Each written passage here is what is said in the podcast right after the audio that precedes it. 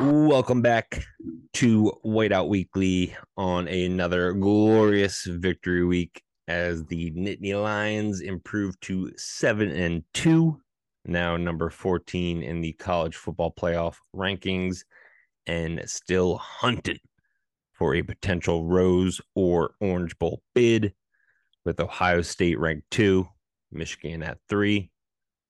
But first, let's start around the trenches, a.k.a. around the Big Ten. And I know we talked about it last week, Dave, but Press Chaos coming on strong. Professor Chaos coming on. In motion, baby. In motion. The train has left the station officially. So just to go over the Professor Chaos theory, Wisconsin has to win out. Illinois has to lose out. Purdue has to lose one of their last four games and beat Illinois this week. Purdue lost last week, 24-3 to Iowa. Bang, cross that off the list.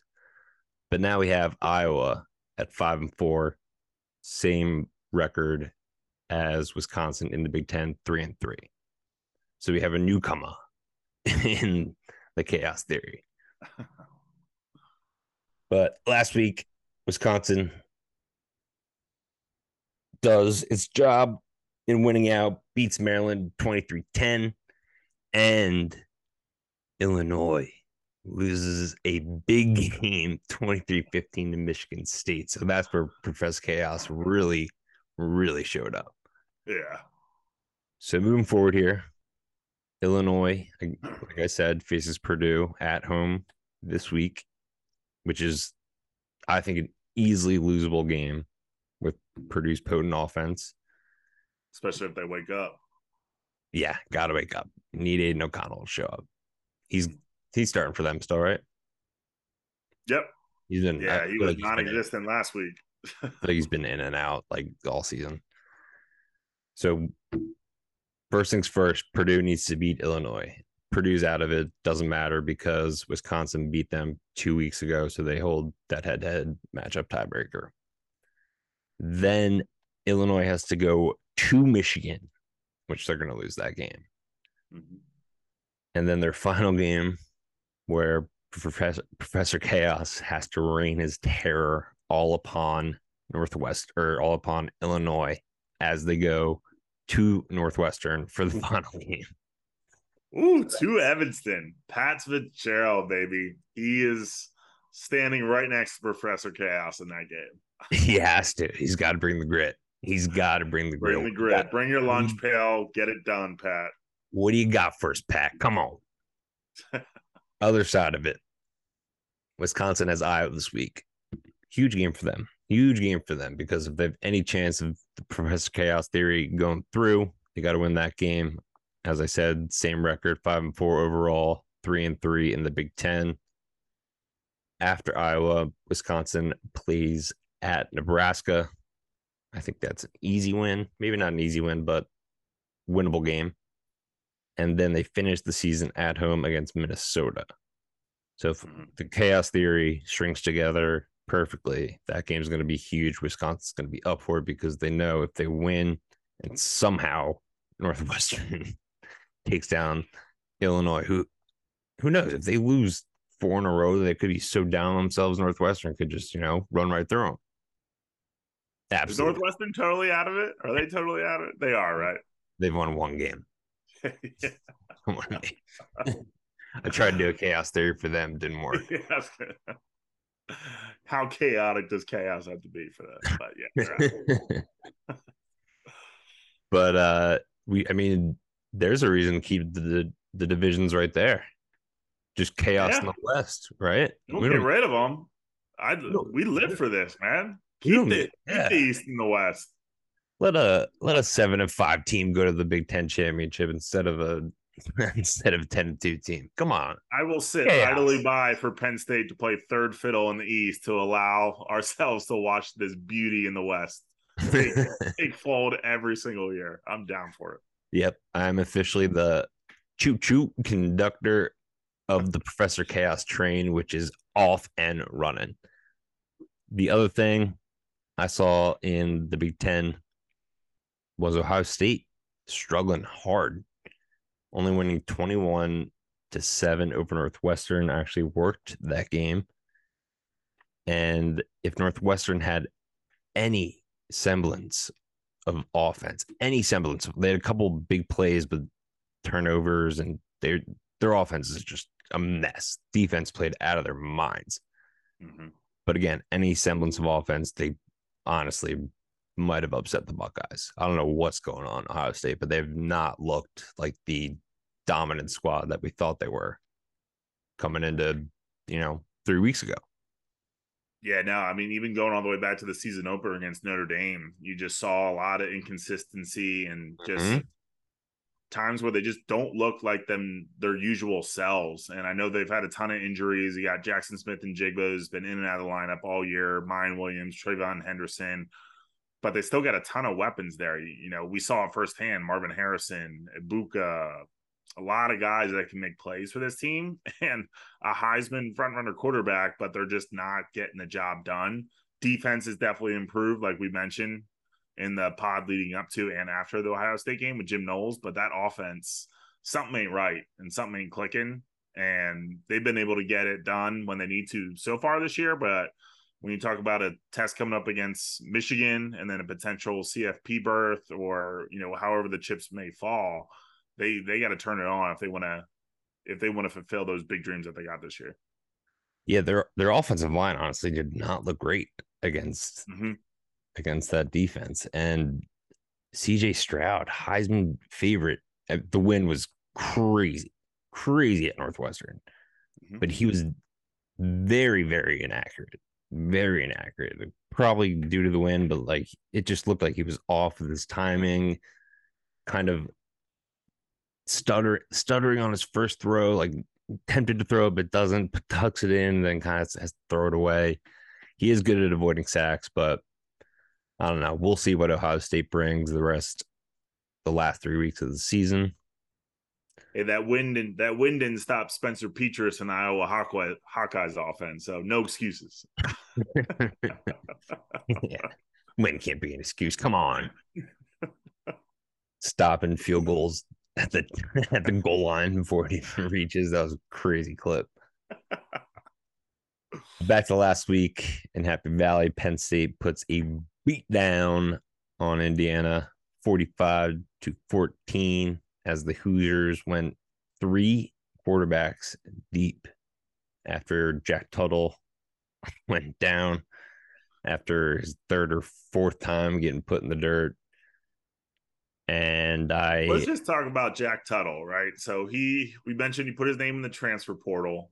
He gets thrusted into the starting lineup and accepts, says, yes, I will suit up once more for the Indiana Hoosiers. A man of honor. Even though this man has said, I am quitting on all of you guys and I'm getting the hell out of town, but I will willingly go into these hard conditions against this vaunted Penn State defense and just get obliterated all afternoon long.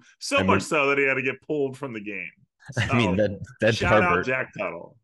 That tar burden hit might have eclipsed the AK hit. I think it did. Like that kid. I know we've clowned on him a lot on this podcast, but it has turned from clowning to now respect. He's the Ned Stark of football. He's just a man of honor. You need me to play, I'll go out there, I'll get sacked, I'll probably have a concussion test either during the game or after the game. I know that's going to happen, but I'm going to do it for you guys, for Indiana. There's going to be a Big Ten icon special about him on the Big Ten Network at some point. Just watch. Oh, for sure. For sure. The Jack Tuttle experience. I do want to say, though, our defense absolutely dominated. They did have three quarterbacks go in the game. Sean Shivers, I think, was a little injured still. But they totaled 131 passing yards, 65 rushing yards, and we got 6 sacks on them. And I want to focus on the Penn State secondary, who we have officially named the Faceless Men, because I feel like that's what they are. They're all just athletic, lengthy, playmaking ball hogs who any of them can pick it off at any time. Didn't allow a single inch in the passing game. Joey Porter Jr., the leader of the Faceless Men, not targeted a single time the entire game. That's how much afraid and he knows to throw his way. On the opposite side, Kalen King gave up the most yards in the Faceless Men with 39, but 35 of those yards came on one catch.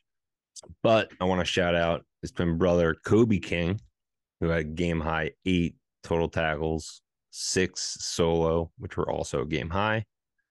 Another game high, 6 defensive stops, 2.5 tackles for loss, 3 pressures, 1 QB hit, and 1 catch allowed for 3 yards. So the King brothers dominated in my book.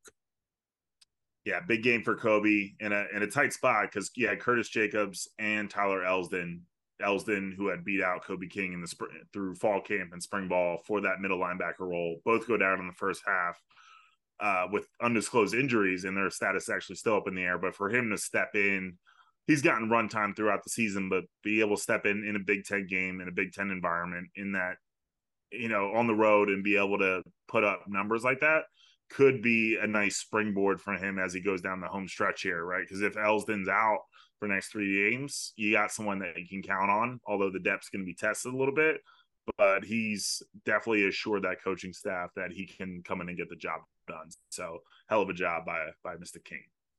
And he's primarily middle linebacker, right? Like Mike. Yeah. Mm-hmm. And then Abdul either plays the Sam or the Will. So that's a stud tandem at linebacker going forward. For sure. Bringing back the days of LBU. Mm-hmm.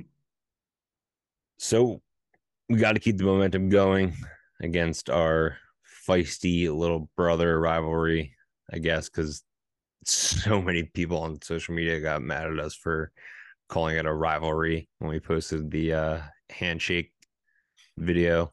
Like, rivalry, what are you talking about? Wah, wah, wah. It's like, well, all these players know each other because they're from the same hotbed recruiting areas. It's heated every time we play. It's close pretty much every time we play.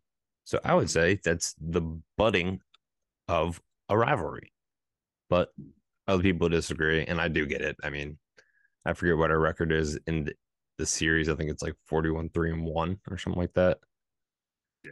So there is that, but do you want it to get close? Is that how you determine rivalries? Like if they get closer, they win 40 games against us in a row. You want that to happen? No. I want a rivalry to be two teams that hate each other going after it every time. It doesn't matter. We lose to Maryland 40 times in a row, put us in the Sun Belt. Yeah, like get us out. Go to the ACC. We'll swap places. So before we get into the details of Saturday's 3:30 kickoff, we have a very special guest on the pod. So for my family, the Maryland and Penn State rivalry runs very deep. My dad, his 2 brothers, and his sister went to Penn State. I went to Penn State with my sister, and I had 2 younger cousins who went to Penn State. So we all drank and had a good time. While the other side of my family were athletes. My mom was a Hall of Fame lacrosse player. Shout out to her at Maryland. My brother also played lacrosse at Maryland, just graduated. And to top all this off, my dad's sister, who went to Penn State, dated and married a football player from Maryland, Rob Klein. My uncle, one of my favorites, played defensive line for Maryland from 1983 to 1987 and had his share of stories about the raucous environment at Beaver Stadium. Yeah, I know we spoke for a short time, but a really, really great guy to meet, stand-up guy, and definitely would fit into Big Ten culture, you know, being the defensive tackle that he was. No, he was in the ACC, but played against Penn State, but he's Big Ten through and through, so great to have a chance to meet him. Yeah, I think the man is Mr. Big Ten. Could be his nickname. So you played D-line, nose tackle, right? Well, no, back then, only my last year that I did nose guard and tackle. For the first 4 years, we were wide tackle six, so I was defensive guard. Okay. Yeah. So you were a little bit of Jordan Davis before Jordan Davis. Yeah. Oh, yeah. A little smaller, maybe. And then you went there from 83 to 87. Yeah, correct. It was redshirted my first year. And one of the first games I got to play in was Penn State. Because oh, no way. Yeah, because we had two Jewish linemen. So with the wide tackle six, you had two guards.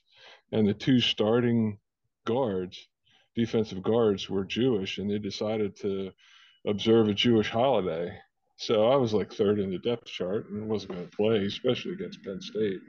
And, you know, I was definitely getting playing time for that game. So we go up there, and I had no idea what to expect. And, of course, we take a bus up there. We don't fly. And, you know, we get to the stadium, and we're getting dressed, and we go out on the field to start stretching and doing whatever. And the fans were out there just going crazy. And I'm like, you know, I remember, like, you know, sitting on the ground doing the freaking hamstring stretch.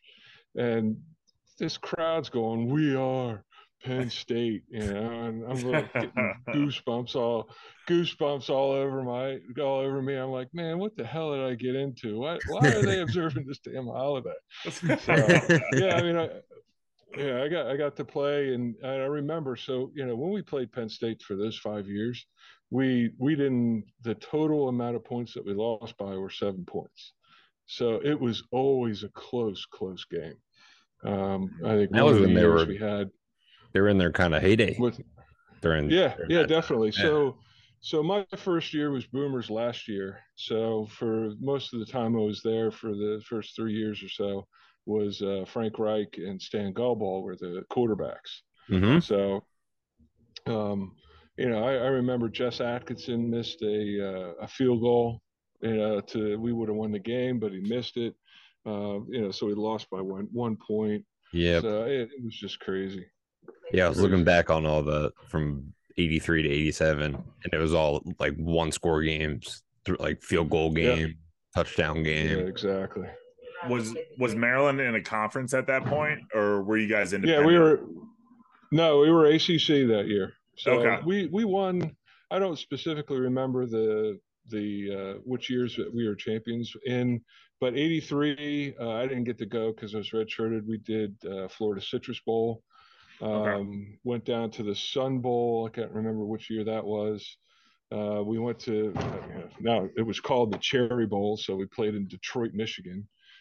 So we were able to go. Good there, old Cherry Bowl. Yeah, I got to be at the game in '85 with at Miami with Frank Reich and Stan Gelbaugh when they came back, and you know, greatest comeback. College football history still. I didn't get to play. I stood on the sidelines, but what a great game to watch there. Great seats for it. Yeah. But so that was 84 when I was a redshirt freshman, and 86 when we played up there again. A couple memorable things happened there. I was on the punt return team, and I don't know if they let me go or whatever. But, you know, rushing the punter, and I break through, and I'm, like, heading right for it. I'm like, oh, man, I'm going to block this punt. And all of a sudden, this freaking squatty-ass, you know, probably fullback comes up and just cold cocks me and hits me so hard that my helmet comes down and freaking almost breaks my nose, but I was split open. Oh, man. On the top of my nose. And I kept that for the rest of the season. My wife, no, girlfriend at the time, now wife, was just like, "You're a mess." But you know, that was pre you know, concussion protocol. Somehow I passed the test on the sidelines and went back in the game. But you know, what was the test back then? Just what day is it? Where are you? And I'm like, I remember a couple of questions. Yeah, exactly. How many fingers? You know, do you know what day it is? I'm like, it's Saturday. You know where you are? And I'm playing Penn State football game. That's where I am. Yeah, I just got walked. But I remember that ride home was just horrible because, you know, just a couple, like, I think I had 4 800 milligrams Motrins at that time just for the bus ride to get home. I think that was a couple of other things I remember from that game. DJ Dozier, I think, was a running back. And, I mean, I tried to tackle him and hit his legs. You know, you got to tackle him high. You don't want to hit the legs. And, you know, that sends you for a loop there. But the other one, that was awesome. And I think there's a good picture of it. But Chuck Faucette was a linebacker. He actually played, I think, for the Chargers for a little bit. But Chuck Faucette, he's in the top three still at tackles for Maryland. But it was a goal line stand, and Chuck Faucette jumped over the pile. And just as the running back, Dozier, was coming up, he hit him coming down and stopped the play, and it only got a field goal. So that was pretty awesome. I remember it was just an amazing time. That stadium was just insane. It's those plays like when one guy jumps, another guy jumps, and they meet in midair, and one guy literally stops him with all of his force. That reminds me of how athletic all of these guys are. That you can jump up, catch a guy in the air, and not move an inch. Stop him at the goal line. Yeah. So the other thing too, as far as the stadiums go, you know, that's, you know, I think Penn State's probably number one, just because of the fans and the size and the noise. You know, you go to Michigan and, you know, Penn State's like this as far as the stands, and, you know, Michigan's like that, so you don't really hear it. But the other one is just Clemson. Those guys are insane down there. But, you know, definitely Penn State at the top of the list for stadiums that played. And then, you played the Big House, Death Valley, and then the Orange Bowl. It was when it was called the Orange Bowl, Miami, right? Yeah, that was – all I remember about that, it didn't impress me. It was just hot.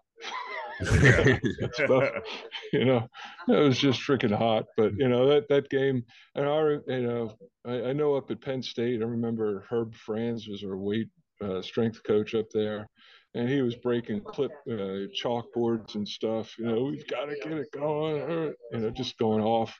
You know, that was definitely a motivator. But, you know, at least down in Miami, I just remember it was just quiet in that locker room at halftime, and they're just like, we got to do and come out and do it. So it was intense. That was awesome down there.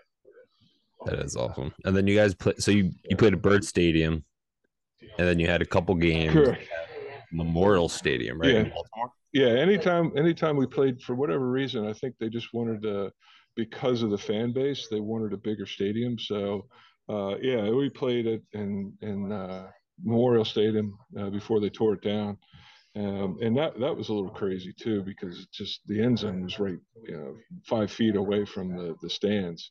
But I do remember, the playing there. I always did kind of well because I had quicker feet, and Penn State was always, you know, had quick linemen. And, you know, they thought they were going to be able to pull stuff over on us, and we always had a good game against them. But, you know, probably the biggest thing that the hatred that I had against Penn State was even more deep-rooted, as I think it was either freshman or sophomore in high school, and I went up to the Penn State football camp, and, you know, when they came out and recruited me, they didn't even give me the time of day. You know, I don't think I showed up on a piece of paper as meeting their expectations. So, you know, I really wanted to prove it to Penn State, because those guys wouldn't even look at me when I was being recruited. Yeah, a little chip on your shoulder. Yeah. Oh, yeah, definitely. It's funny how our family is quite literally split down the middle. Yeah. Maryland, Penn State. Yeah. And, but, you know, it's very, very cool with Maryland. A lot of all the things that they've done with the stadium, you know, it all came after I was there. I think I went back like, I think it was 2 years after I graduated, and they invited us former players to come to a spring game. and actually scrimmage against the former players. You know, I thought I was sore after a regular game. I was insanely sore. I couldn't imagine that. Because all I was doing, the only lifting I was doing was 12-ounce beers, and you know, that was not fun. And I'm pretty sure we were in the new part of their stadium, and I remember not being very happy that this came along after I left. So we were in that small little building. About the only thing that was nice was Boomer Esiason bought a Klipsch sound system for the weight room. There you go. And that was about the only nice thing. And the weight room was nice, don't get me wrong, but you know, the other facilities came well after. So yeah, my brother played lacrosse at Maryland. So just going to see his games at the lacrosse stadium, it's just like the facilities are unbelievable, just absolutely top notch. So they definitely poured some money into that program for sure. The best thing, you know, we thought we were all hotshots, and you know, of course, in the springtime, we're out there doing spring practice, and they had they called it Bird Beach, so the southern facing stands. You know, all the girls would come out and look, you know, check us out and stuff. You know, always fun to have, you know, Bird Beach, and we're out there doing our practices and stuff. So a lot of fun. I had one of my best spring scrimmages. I remember one of my buddies told me I couldn't do 7 beers in 21 minutes. So I did 7 beers, 21 minutes, went to bed. The next day I had the best scrimmage of my life. So there you go. Maybe that's the key. Some people load up on carbs the night before a big scrimmage. Some people just drink 7 beers. It was carb loading, and I slept well. Right? Yeah, boom. That's all you need. So I was looking at the spread for this weekend's game. Penn State is 10-point favorites, and I called my dad and told him that, and he quoted Dave and said the disrespect. He thought Penn State should be way bigger favorites. We had a excuse me? What? It's way more. We're going to come through. Don't you worry. We'll hang with you. Okay. Yeah, we've had a lot of chirping online. I posted the clip of the handshake. I think it was in 2014. Yeah, 2014. When the Maryland captains didn't shake the Penn State captains. I think that was the first year Maryland was in the Big Ten.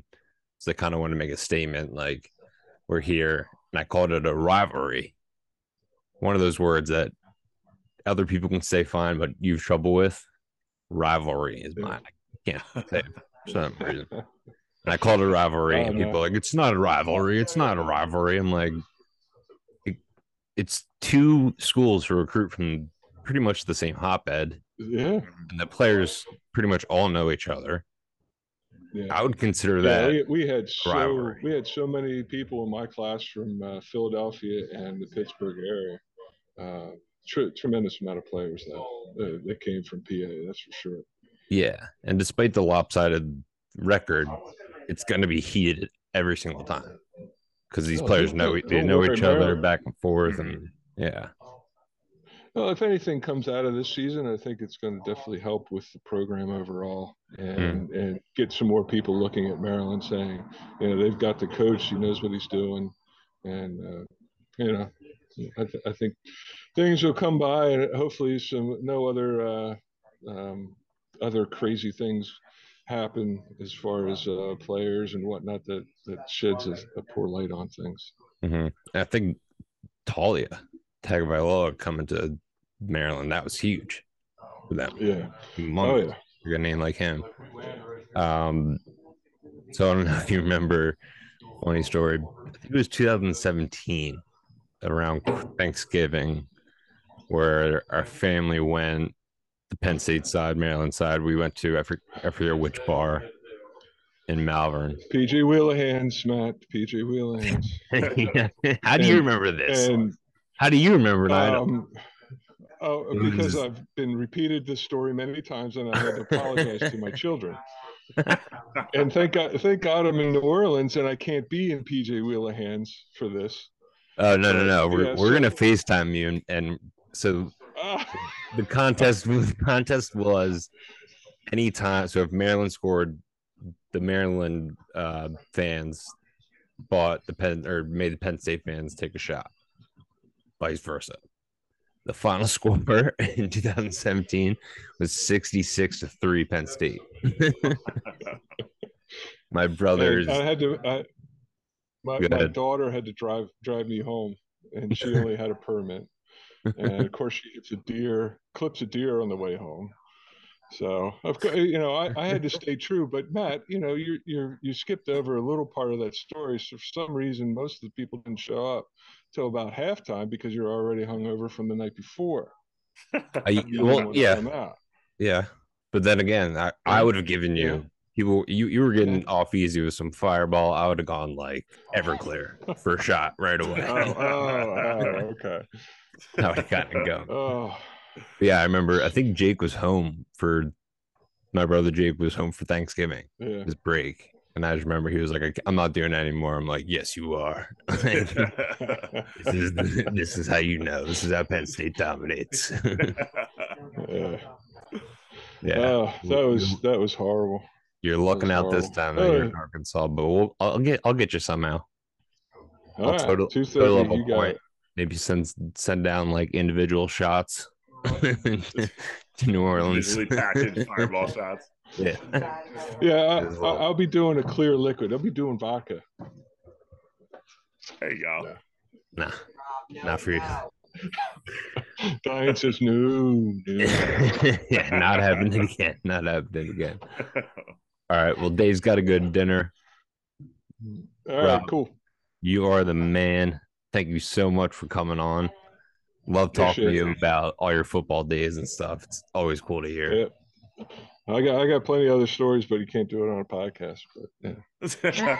You're definitely good. We'll bring you on next year, and you can. Yeah. We'll go uncensored version. When your wife's not right beside you.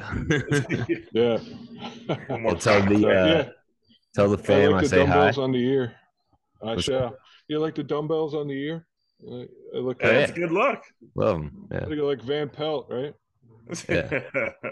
Like a flight pilot, flight coordinator. Cool. All right, man. Thanks, Matt. Appreciate it. Tell the family I said hi and enjoy your time in Arkansas and obviously have a great time in New Orleans. It's going to be awesome. I will. Thanks for coming on, man. All right, Rob. Nice to meet you. Nice to meet you, too. Awesome conversation. Talking to my Uncle Rob. Always love hearing his stories. Such a great guy. I absolutely love him. So, as we said, Penn State 10-point favorites. And as Dave says, the disrespect on that spread. I thought that was going to be at least 2 touchdowns. Over under set at 59. A little betting tidbits before we start. Penn State is 6-1 straight up and 5-2 against the spread against Maryland since that handshake snub in 2014. As for their offense goes, it's a very hit or miss offense. It can be explosive at times. It can be absolutely disastrous at times. It's led by Tale Tagovailoa, who's thrown close to 70% accuracy this season, but has dealt with the share of injuries, not as mobile as he once was. The offensive line returns 4 starters. 3 of them are at different positions, but they've allowed 22 sacks on the year. So definitely a weakness that we can exploit. I personally think the best player is their running back, Roman Hemby. He's 3rd in the Big Ten in yards per carry with 6.2. And there are 4 players in the Big Ten with over 100 carries and 0 fumbles. Roman Hemby, Mayan Williams, Sean Shivers, Blake Corum. So not only does the dude eat up yards, he doesn't fumble. On top of that, they got an awesome wide receiving group. I'm not sure about Rakim Jarrett. his status, he had that awful looking injury against Michigan, I think it was earlier in the season, where he fell on his leg and it looked awful.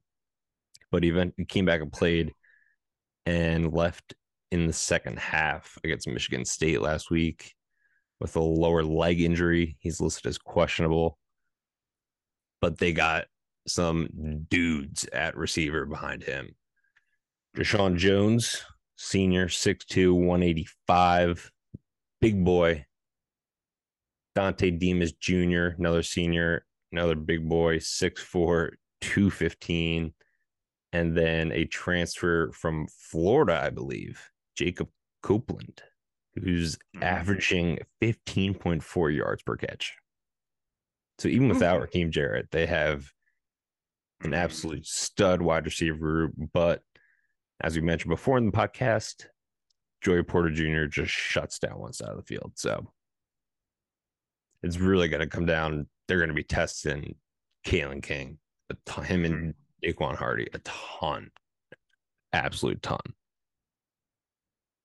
Yeah. From a defensive standpoint, right? So Penn State last two wins, so they've put up a lot of points. So they put up 40, at least 40 points a game in both those contests. When you talk about the Minnesota win, the Indiana win, Maryland which we didn't expect, right? Didn't expect at all. Well, you caught it last week, but didn't expect. Yeah, but still didn't expect it. But Maryland hasn't given up 40 points yet in a game this year. So they're giving up on average 24 points per game, which is tied for 83rd best in the nation. Run defense allowing 3.8 yards per carry. So going to be another tough test for this O-line. And going back to last week against Indiana, I thought it was personally a masterful job done by Phil Troutwine and staff, given the circumstances and the injuries that they were going to that ball game with. So you had Olufoshano, who I know we haven't talked about a lot. We have on social media, but his draft stock is soaring. He is being talked about as the 5th overall prospect in the 2023 draft, which is crazy. And we just think about, hey, this guy started in the Outback Bowl. He looks pretty good, and let's see what we got in 2022. And he has taken that and run with it. But to be without him last week and thrusting a guy like Drew Shelton, true freshman from Downingtown, into that starting left tackle role, and to go throughout that Indiana game and not hear his name was an amazing thing to see. It speaks volumes to the depth that they built. You had Landon Tengwall, who was out as well, and it was actually announced that he's out for the year. Yeah, so he'll be missed down here, in the home stretch. And then Hunter Norzad filling in. Caden Wallace has been banged up. So going to be another tough test given the injury status of the O-line going into this game, because Maryland's got a pretty nasty front seven and got to be able to continue to show like they have been all throughout the year, minus a couple games. Speaking of Penn State's running attack, to be able to run the ball and be able to control the tempo and dictate the flow of this game. And yeah, going back to last week, we again saw the Kaytron jump cuts. Those continue to amaze me every single time. But like you said, Norzad, I think, announced he's coming back for next season as well, right? This is going to be huge for that depth. Yeah, that's big for the interior. And then Drew Shelton. I mean, he's a true freshman, right? Yeah, true freshman. A true freshman starting at left tackle and allowing 3 pressures on 42 pass block snaps, I believe. That's unbelievable. That's a really, really good start. I don't care who the opponent is. That's a very good start to a collegiate career. And no slight on him, he does have the frame of like a tight end, so he's only going to get bigger and stronger. So I think sky's the limit for that kid. And the story that James Franklin told of during the COVID recruiting, how he sent the video of him like blocking his sister. That cracked me up. So you signed. It's kind of a questionable signing. Why'd you sign him? Oh, I saw a video of him pancaking his sister in the backyard. And knew he had to be on the team. It's like, what? Yeah, and speaking of Shelton, right? They got a real tough decision to make here, where he's played, I think he's got 2 appearances on the year. So with the new redshirt rule, you can get 4 appearances and still redshirt. So depending on the status of Fashanu, you know, they're going to have to make a call here is, do we just burn the redshirt as they've done with a number of freshmen? We've seen tons of, in fact, you mentioned Katron Allen, among others, 9 total redshirts burned this year out of this true freshman class, which is pretty crazy. So to be seen here of whether they say, hey, we need him because we need him to help us win, or do they try to patch something else together to be able to preserve that red shirt for Shelton. So something to watch out for over these next few weeks. And then you mentioned their defensive line. They are a force. They have 5 guys with double-digit pressures. Mm-hmm. And they actually lost 2 of their starting linebackers last year. But Ja'Shawn Barham, freshman, has been stepping up. He's second on the team in sacks with 3, third in total tackles with 41, has a forced fumble and a fumble recovery on the year. So that kid is stepping up. They also have a defensive back, Deonte Banks, who had a lot of hype coming into the season. He's 6'2", 205, junior. Mm-hmm. But if you look at his coverage grades, he's only allowing 40% catch rate, which is good. He's been targeted 45 times, only allowed 18 catches. But 4 touchdowns allowed on him to 1 pick. So he might be someone to target, but I think the man to target is this guy right here. He plays in the slot, Tarheep Still. Mm-hmm. On the year, 35 targets. He's allowed 27 catches for 281 yards, 1 touchdown, 1 pick. I think that's who we go after, and I think we also go after Banks. So for I'm calling for a big game for Brenton Strange. I think he goes off. And then I'm also calling for a big game for Parker Washington. Those two. Like it. You saw, you know, Parker and Mitchell both have kind of alternated. Parker had the big game in the whiteout. Tinsley with a big game this past week against Indiana. So we'd love to see Parker get back in the mix and continue to improve his potential draft stock. Is he definitely leaving? Or does I don't think it's definite. He's eligible, but it could be one where he tests the waters a little bit. It might get convinced to come back to help a wideout group that's going to still be inexperienced going into next year. Yeah, that was another on Twitter. Someone said, who would you want to see stay? And they gave like a rating out of 10. I think Olu was like 8.5. And I said to him, and they're like, well, why would he stay? He's already, you know, a first-round pick. Mm-hmm. Injuries could come into play. Mm-hmm. Could turn some scouts off.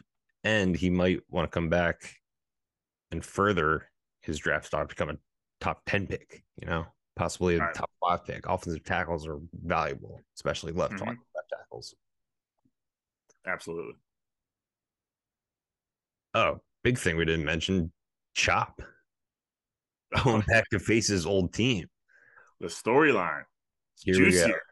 This is going to be for the battle next week. So I'm going to set the total. Chop Robinson over under 1.5 sacks. Give me that over, baby. Okay, I'll go with the under. Okay. Loser has to wear Maryland gear next podcast. Oh. I hate that I have it under. You know, let's save this. Let's save this for the Big Ten betting bonanza. I don't want to bet on the under for Chop. No way. No way. But speaking of the Big Ten betting bonanza, we head to week 11, where it's getting tough out there. Tough week last week, but we're ready to bounce back in week number 11. And I know I'm right on that one because I'm staring right at it.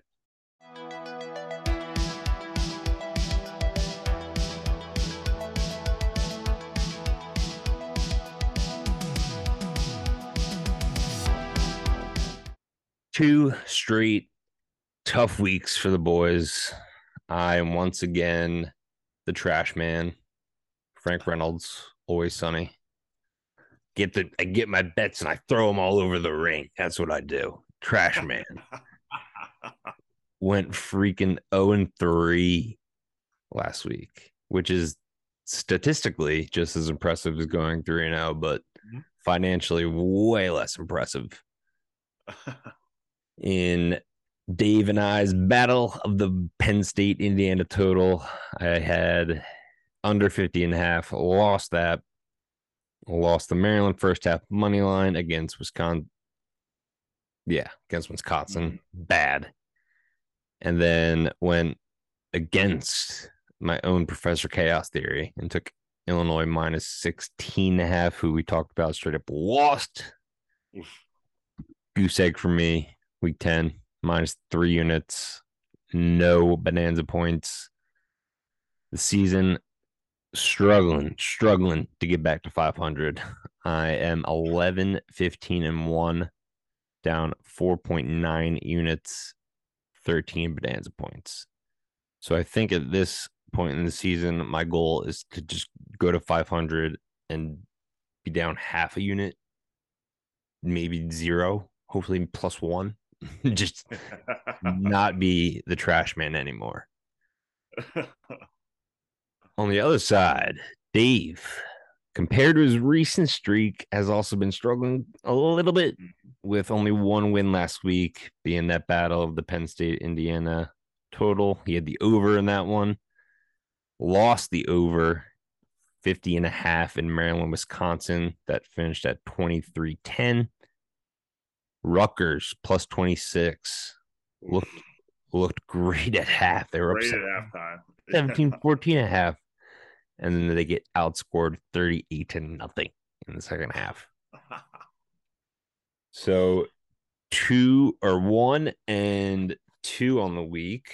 Well, let me look up your units. 1 and 2 on the week, down 1.1 units, plus 1 bonanza point, which brings you up to 22 bonanza points, my 13. I'm going to need a miracle in these last 3 weeks to catch you. But let's kick it off. Week 11. First bet. Who you got? I am going over to the chaos of the West in a marquee matchup. The Boilermakers versus the Fighting Illini. I'm banking on Aiden O'Connell in that offense, bouncing back strong. And I'm taking the over 44.5. I think that total's too low. So give me the over 44.5. Wow. Okay. 44.5? 44.5. I thought you were going to take it. Chaos Theory must prevail. The spread is Purdue plus 6.5. I'm tempted to take that, but 6.5, weird number. Don't really like it. Would prefer 7.5. So I'm going to go Purdue money line plus 210 for plus 5 bonanza points. Oh, is that could be the bounce back you need, brother? Purdue money line. What is it right now? Plus 210. Boom. Swings. Big swings for the fences here. I like it. On my side. All right, so pick number 2. I know I've been struggling the last couple of weeks, but I'm sticking to my instincts. Michigan, Nebraska. So Michigan putting up tons of points week in and week out. Total looks a little low to me. Michigan's about 30.5. I've seen 31.5 point favorites here. Over under 48.5. I'm going to take the over 48.5 here. I think Michigan comes close to covering that themselves, and I think Nebraska get a couple backdoor touchdowns in there to hit the over. Over 40.5. I feel like you're like running millions of simulations on this game for these totals. I've never seen somebody take so many totals in a season in my entire life. It's usually not my thing, but I've been rolling with it. God, you're the total man for a reason. All right. So sticking with my Professor Chaos Theory. I'm going with it. Wisconsin traveling to Iowa. Like we said, same record. Wisconsin's -1.5. Strange. Usually the home team is built in like -2, -3. So this is screaming Wisconsin to me. Mm-hmm. I'm going to take Wisconsin -1.5. Book it. Like it. And let the chaos reign. On all of us. Not just the West. All right. Final pick. We've been talking about it. It's a rivalry. I know.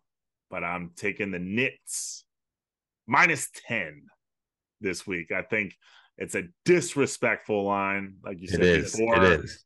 Should be a 2-touchdown line. So I'm taking the 10 points all day long. Keeping the Knicks -10. So we don't have a battle this week. And I'm not going to take Maryland +10. No way. Yeah. So I'm going to go ahead and take the under in Penn State, Maryland. That'll be my 4th pick. Okay. Now, so the bet is next week, whoever loses will have to don Maryland gear throughout the podcast. So let's choose. What game haven't we picked yet? Ohio State game. 40-point spread.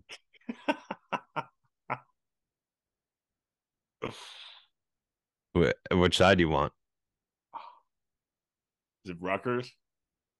Indiana. Oh, Indiana. Oh, I mean, who knows who's playing quarterback for them? I'll give you the Buckeyes -40.5. 40. I'm taking Indiana +40. Let's go. I mean, it's going to be like 56. You might get the cheer for Jack Tuttle one last time. We got it. This is locked in at, what is it, 40.5? I think it's 40.5. Yeah. -40.5. This won't count towards our batting bonanza record, but loser of that total battle must don Maryland gear next week. And with that, get yourself back on track, CJ. Now you're rooting for Ohio State. What is this? Come on. You want the Heisman or what? And with that, I want to thank you once again for tuning in, listening to us talk Penn State football. We absolutely love it. We love all the support from you guys. And we're going to keep this train rolling for as long as possible. As long as Penn State football is alive, Whiteout Weekly will be alive. So thank you once again. Thank you to my Uncle Rob for coming on, talking about his playing days, going to Penn State. I'm sure that was kind of painful to talk about at some points, but appreciate it nonetheless. And if you guys could toss us a like and subscribe on YouTube, that'd be huge. Definitely helps our channel and, helps us potentially do this full time. For sure. Thank you, guys.